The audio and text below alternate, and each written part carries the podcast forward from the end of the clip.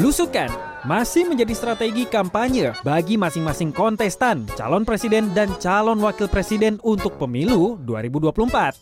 Sebelumnya, gaya kampanye blusukan pernah dipopulerkan oleh Presiden RI Joko Widodo saat dirinya mengikuti kontestasi Pilkada Jakarta pada 2012 maupun pemilu presiden di tahun 2014 dan 2019. Kini, gaya belusukan tetap eksis dan jadi cara para kontestan capres maupun cawapres dengan alasan bisa lebih dekat dengan para konstituen alias rakyat yang akan memilih. Dimulai dari paslon nomor urut 1 yakni Anies Baswedan. Hampir sama dengan capres lainnya yang suka belusukan ke lokasi yang biasa dijadikan tempat berkegiatan masyarakat seperti pasar, perkampungan, dan lain sebagainya. Tapi ada satu ciri khas Anis, ketika sedang belusukan, dirinya sering terlihat menyantap kuliner di lokasinya berkampanye. Sejumlah tempat makan mulai dari warteg, kios, pedagang kaki lima hingga gelar makan bersama warga dilakukannya. Gaya belusukan dengan makan di tempat-tempat yang dinilai sederhana ini sudah mulai dilakukannya sejak mengikuti kontestasi Pilgub DKI Jakarta pada 2017 lalu. Kampanye dengan belusukan mungkin melelahkan. Menyantap makanan bisa jadi solusi isi tenaga sambil tampung aspirasi dari para warga. Tapi hati-hati ya Pak Anies, bisa jadi sakit perut loh kalau suka jajan sembarangan. Oke. Okay.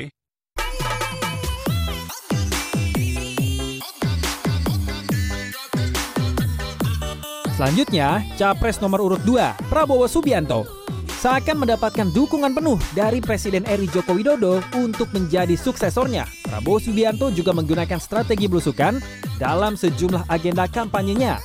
Mantan Danjen Kopassus yang sudah ikut kontestasi dari 2009 ini terakhir kali melakukan belusukan ke kawasan Kampung Sawah, Cilincing, Jakarta Utara pada 30 Desember 2023 lalu. Aksi belusukannya ini juga sempat viral di sosial media Meski disambut kerumunan warga, tapi banyak juga yang mengomentari gaya belusukan Prabowo. Di mana ada netizen yang menyinyir bahkan khawatir dengan kondisi fisik Prabowo Subianto yang kelihatannya agak susah berjalan pas belusukan. Cara jalan dari capres nomor urut 2 ini dinilai terlihat seperti tertatih dan dianggap kurang cocok melakukan belusukan. Tapi strategi belusukan Prabowo boleh juga lah. Sebagai yang paling senior, Prabowo seakan gak mau kalah sama capres atau cawapres lain yang usianya lebih muda, seperti Anies Baswedan dan Ganjar Pranowo. Jadi, sorry-sorry nih sama yang muda-muda. Sorry ya. Sorry ya. Terakhir, ada Ganjar Pranowo sebagai capres nomor urut 3. Berasal dari partai yang sama dengan Presiden RI Joko Widodo, Ganjar juga memiliki strategi pemikat suara dengan melakukan belusukan. Gaya belusukan Ganjar tak hanya sekedar mengunjungi lokasi-lokasi berkegiatan warga. Ganjar juga diketahui sering bermalam atau tidur di rumah warga saat sedang melakukan rangkaian kampanye.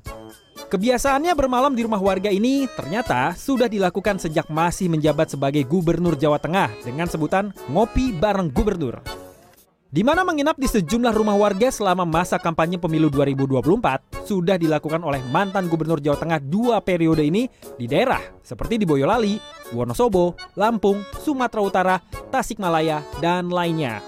Ini Pak Ganjar nginep di rumah warga buat menghemat biaya kampanye ya Pak. Kampanye dengan belusukan masih menjadi strategi yang dilakukan oleh semua pasangan calon presiden beserta calon wakil presidennya.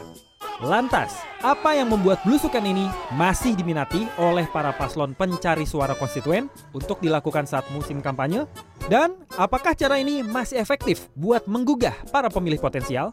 Disampaikan oleh Direktur Eksekutif Lembaga Survei Indonesia, Jayadi Hanan, Belusukan dinilai masih menjadi strategi andalan bagi kontestan pemilu untuk bisa mendekati para konstituen. Di mana cara belusukan atau pertemuan tatap muka bisa dilakukan untuk mengkonversi tingkat keterkenalan ke arah elektabilitas sehingga menciptakan kecenderungan para konstituen untuk memilih calon yang dianggap lebih dekat. Apakah efektif? Eh, apa namanya penelitian menunjukkan bahwa memang eh, cara paling efektif untuk mendapatkan keputusan pemilih untuk uh, memilih kita atau tidak itu memang harus lewat temu muka. Artinya ketemu langsung, ketemu di tempat-tempat di mana para pemilih itu berada. Jadi dengan kata lain, belusukan itu adalah salah satu cara untuk sealing the deal ya, untuk memastikan agar pemilih itu itu benar-benar nanti lebih kuat dorongannya atau motivasinya untuk memilih yang bersangkutan gitu. Kan orang yang datang belusukan itu cenderung akan lebih disukai daripada orang yang hanya berbicara lewat media ya, hanya lewat TV. Eh, tapi kalau dia datang langsung ketemu dia akan cenderung lebih disukai. Kalau dia disukai maka eh, potensi pemilih untuk memberikan suaranya kepada yang bersangkutan akan lebih besar ya. Lebih dalam, Jayadi juga menjabarkan dari enam orang kontestan yang ada, mayoritas sudah memiliki keterampilan strategi belusukan dengan ciri khasnya masing-masing.